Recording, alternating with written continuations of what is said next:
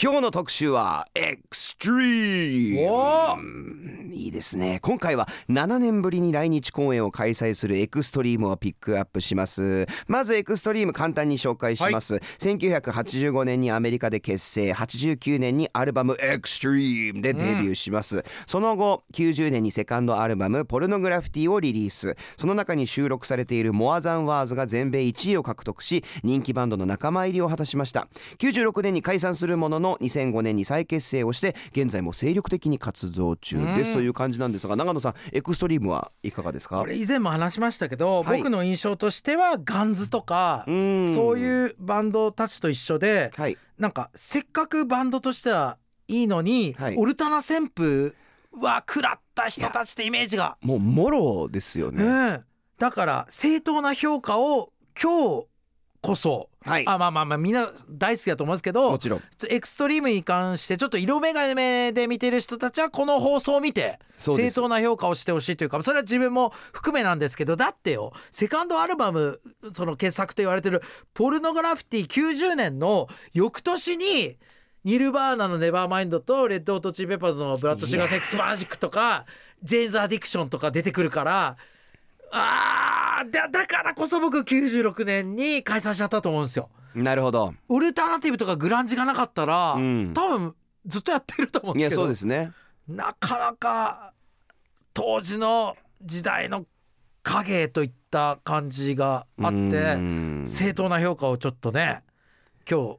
正当な評価というかまっすぐな見方を今日できればとしていきましょう、はい本当ねそうなんですよさあ、えー、と4月7日の「ライブバズ」でもちらっと触れたんですけど15年ぶりのアルバムリリースだったりとか、うんえー7年ぶりの来日公演とかファンが結構嬉しくなるトピックが、もう今目白押しで、はい今のバンドでもあるんですこのすごいよねエクストリームインド FM からお送りしているライブバズ今日のバズアーティストはロックバンドエクストリームを特集していますここからは私ミッキーが独自に調べたエクストリームのエピソードを紹介するこのコーナーをお届けその名もミッキーズマウス 来ましたねはい、ちょっはいと様になってきました、はいえーでは行きましょうまおず願いしま一すつ目のポイントバンド名の由来はひどい親父ギャグだった結構多くないですかそういうバンド今回は特にひどいですえトップを争ってますねマジではい、あのーこれもともとエクストリームって、はいボーカルのゲイリー・シェローンと初代ドラムのポール・ギアリーが、うんあのドリームっていううんバンド、まあ、その前にアドレナリンっていうバンドがあったんですちょけっとど待って、ちょっと待ってください。はいさらっとおっしゃってますけど、はいわバカにしてんですか私たちのこと。えなんでなんでなんでミッキーそのなんでバイリンガルだって。えどういうことですかどういうことどどこがですかどこがドリームドリーム前に言ったのが。はいあアドレナリン？はいえアドレナリンドリームエクストリームになっていくんです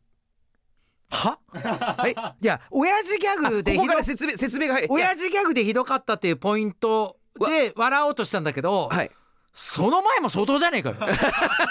ドリームとアドレナリン？は、はいアドレナリンからドリームになってエクストリームになるんですけどあこのドリームからエクストリームがもっとひどいんですよえでこれアメリカ人にも一瞬わかんない親父ギャグが隠されてるんです。はい。はい、えーというのはですねこれ「元ドリームだ俺たちは」とゲイリーとポールが言うんですよ。で、うんえーと「元なんとか」って例えば元奥さんは X ワイフあです。あはいはいはい俺らは X ドリームだと。は X ドリーム X ドリーム X ドリームエクストリームになるんですよ。い。知らねえよって話。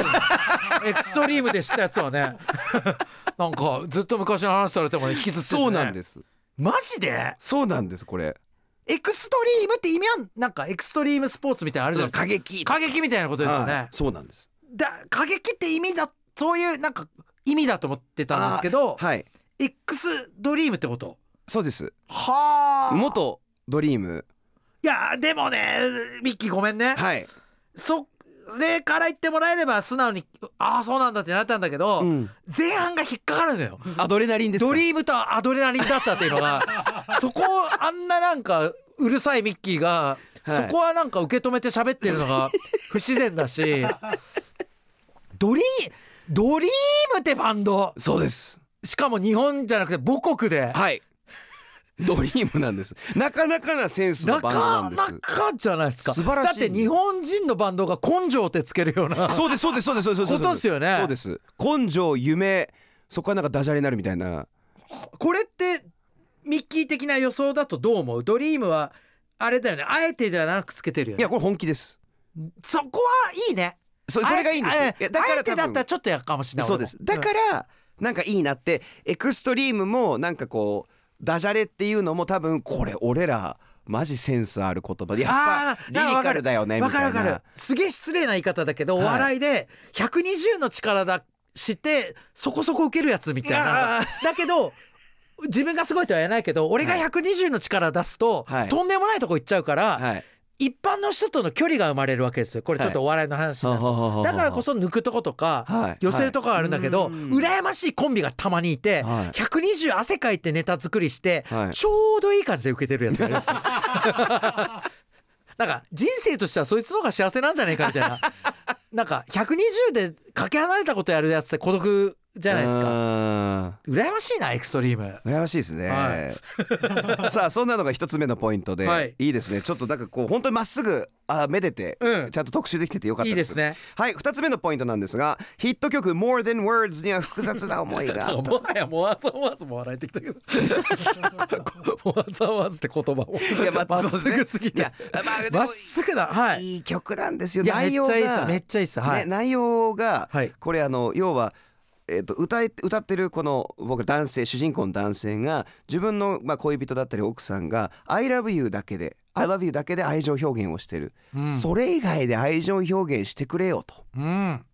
いう、うんあのメッセージがこもってる曲でおーバンドも一応いや今みんなもう「I love you」しか言ってないからもうその言葉以上のものなんだぜと。うんモアザンワーズなんだからこの曲出したんだと。あいいですねでこれあの結構そのポルノグラフィティの代表曲でもあるんですが、うんまあ、ほぼ唯一のアコースティックバラードと言ってもいいぐらい,、はいいはいはいきなりこうストンうっんてなるんですよ。なるほどはい、すごいあの不思議なんですけど、はいはいはいただ、えー、とこの曲大ヒットします、うんでこのことをバンドメンバーたちは「A blessing and a curse」素晴らしいことでもあり同時にこう困ることうん祝福であり呪いだっていうふうに言うんですなんでかっていうと、まあ、モアザンワーズがきっかけで結構世界中をツアーすることができるようになったんですけど、だんだんそのモアザンワーズの人たちみたいなああなるほどねそうなんですはいはいはいちょっと一発屋的なうんこうなるほどね言われるんで、はいはいはいこうもう歌うのももう億劫になって、うんその曲を毛嫌いするようになったそうなんです。なるほどまあ陥りがちですよねそうなんです。ラッセンみたいなことですよ私にとって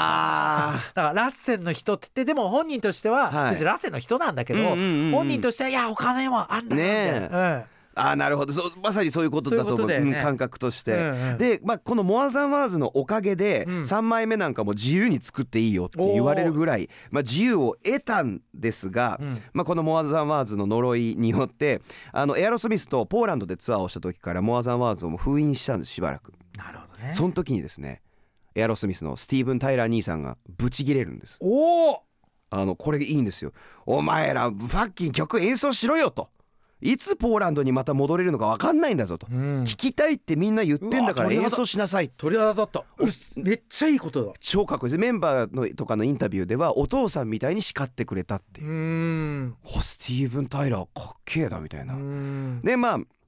あのそういうこともいろいろあってあのメンバーたちも落ち着いて今はもうアンコールの時にほぼ必ず演奏してるそうです素晴らしいこ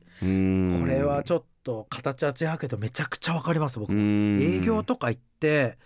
やっぱラッセンのネタやると大喜びされるわけですよでそれをあでも僕はもう大人になっているから売れた時全然苦悩はしてないんだけど全然、だけど中にはそういうのを一発屋的なそのあヒットギャグねって見る人もいるんだけどはいやっぱりね出る人は世に出て何か表現する人はエンターテイナーはうん人が喜ぶこと笑顔が一番嬉しいわけじゃないやでそすうかですねだから、あ俺ラッキーだなと思ったよあーそのなんかモアザンワーズがない芸術的評価の高いエクストリームとモアザンワーズがあることでちょっと軽く見られるかもしれないエクストリーム、うんラッセンのネタがなくて自分の世界観のコントがある長野ラッセンのデータがあるからどうしても軽く見られるやっぱラッセンとモアザンワーズの方が俺はいいもうんんだってみんな笑うじゃんうん喜ぶじゃんモアザンワーズ聞いたらねそうなんですよねそうなんですよだからエクストリームのことをめっちゃ羨ましがってる同世代っていっぱいいると思うよ、いや絶対いますそううんいやからかいつつねあー本当は羨ましいんだって妬みなんですよねそうモアザンワーズあるってすごいことですよいやー本当にいいんですこのポルノグラフィティ自体今もごめんなさい今複雑なトークマジック自分の中でケンドリック・ラマーやりましたお今モアザンワーズで今エクストリームに訴えてるつもりで はい俺のことをそう言ってた今芸人のリスナーに言ってました、今おーお前ら羨ましいだろうっつってちょっと待ってくだスさトい、イックな感じのコントやってるけどなんかかショッピングモールで俺の方が盛り上げるじゃんみたいな 今ケンドリック・ラマー的なちょっといや天王洲のケンドリックですよケンドリッ クはい天王洲ラマおー天王天王洲ラマー天皇スラマーって呼んでもらって構わないです複雑なんで俺の言葉ってはいいや本当に皆さんちゃんと注視して何注視回しもて何回もね本当ラジオとかで聞いそうでてすはい国語なんでこのラジオあライブバズライブバズもう音楽をからまたいや逸脱ラジオと思ってやったことないです僕あ国語なんです国語とはい我々これ国語をしてるんですラねマーなんで僕はいわかりラマーなんです天皇スラマー天皇スラマーはいさあ長野さん、結構エクストリーム深掘りしたんですけれども、いかがでしたかもう謝りたいエクストリームにおやっぱり当時オルタナティブとかグランジ旋風でなんかねはずほんとそこが良くないよねいじめと一緒あーなんか周りの同調圧力ではい聞かなかったんですよエクストうリームーんダメだね音楽ってねいやなんかそういう好きなの聞かないと生き様的な部分だったりとかこうう、ん変にグループ分けしたりするのもありますね。そうで面白いのがグループ分けといえば一応そのヘアメタルグランメタルとかってあのエクストリーム言われてるんですけど、はいポルノグラフィティのアルバムなんて反あのセックスドラッグロックンロールですからねええそうですよアンチアルバムみたいなそういう、んそうですいわゆる全部皮肉なんロですロックのあたひな形的なことへの、そうですもうアルバム全部がそのアメリカを特にた例えばデカダンスダンスからですよはっていうのはもうだ何々についていかなきゃこの番組についていかなきゃこのセレブの噂についていかなきゃいけないもうそういうデカダンス大敗したダンスをみんなが踊ってるんだっていう曲から始まるんですよい、まさに今の話につながるというか同調圧力とかいうのをもそううなんです解き放とうっていうそうなんですこからすごいなずっとポルノグラフィティって曲なんていうのはその結局そのセックスっていうものを宣伝とかいメディアとかにいろいろ出しすぎていて、うんその結局ああーのそっか刺激が強すぎるんじゃないか別にうんなくせなくせじゃなくて、うん特にこの80年代90年代とかものすごかったんで。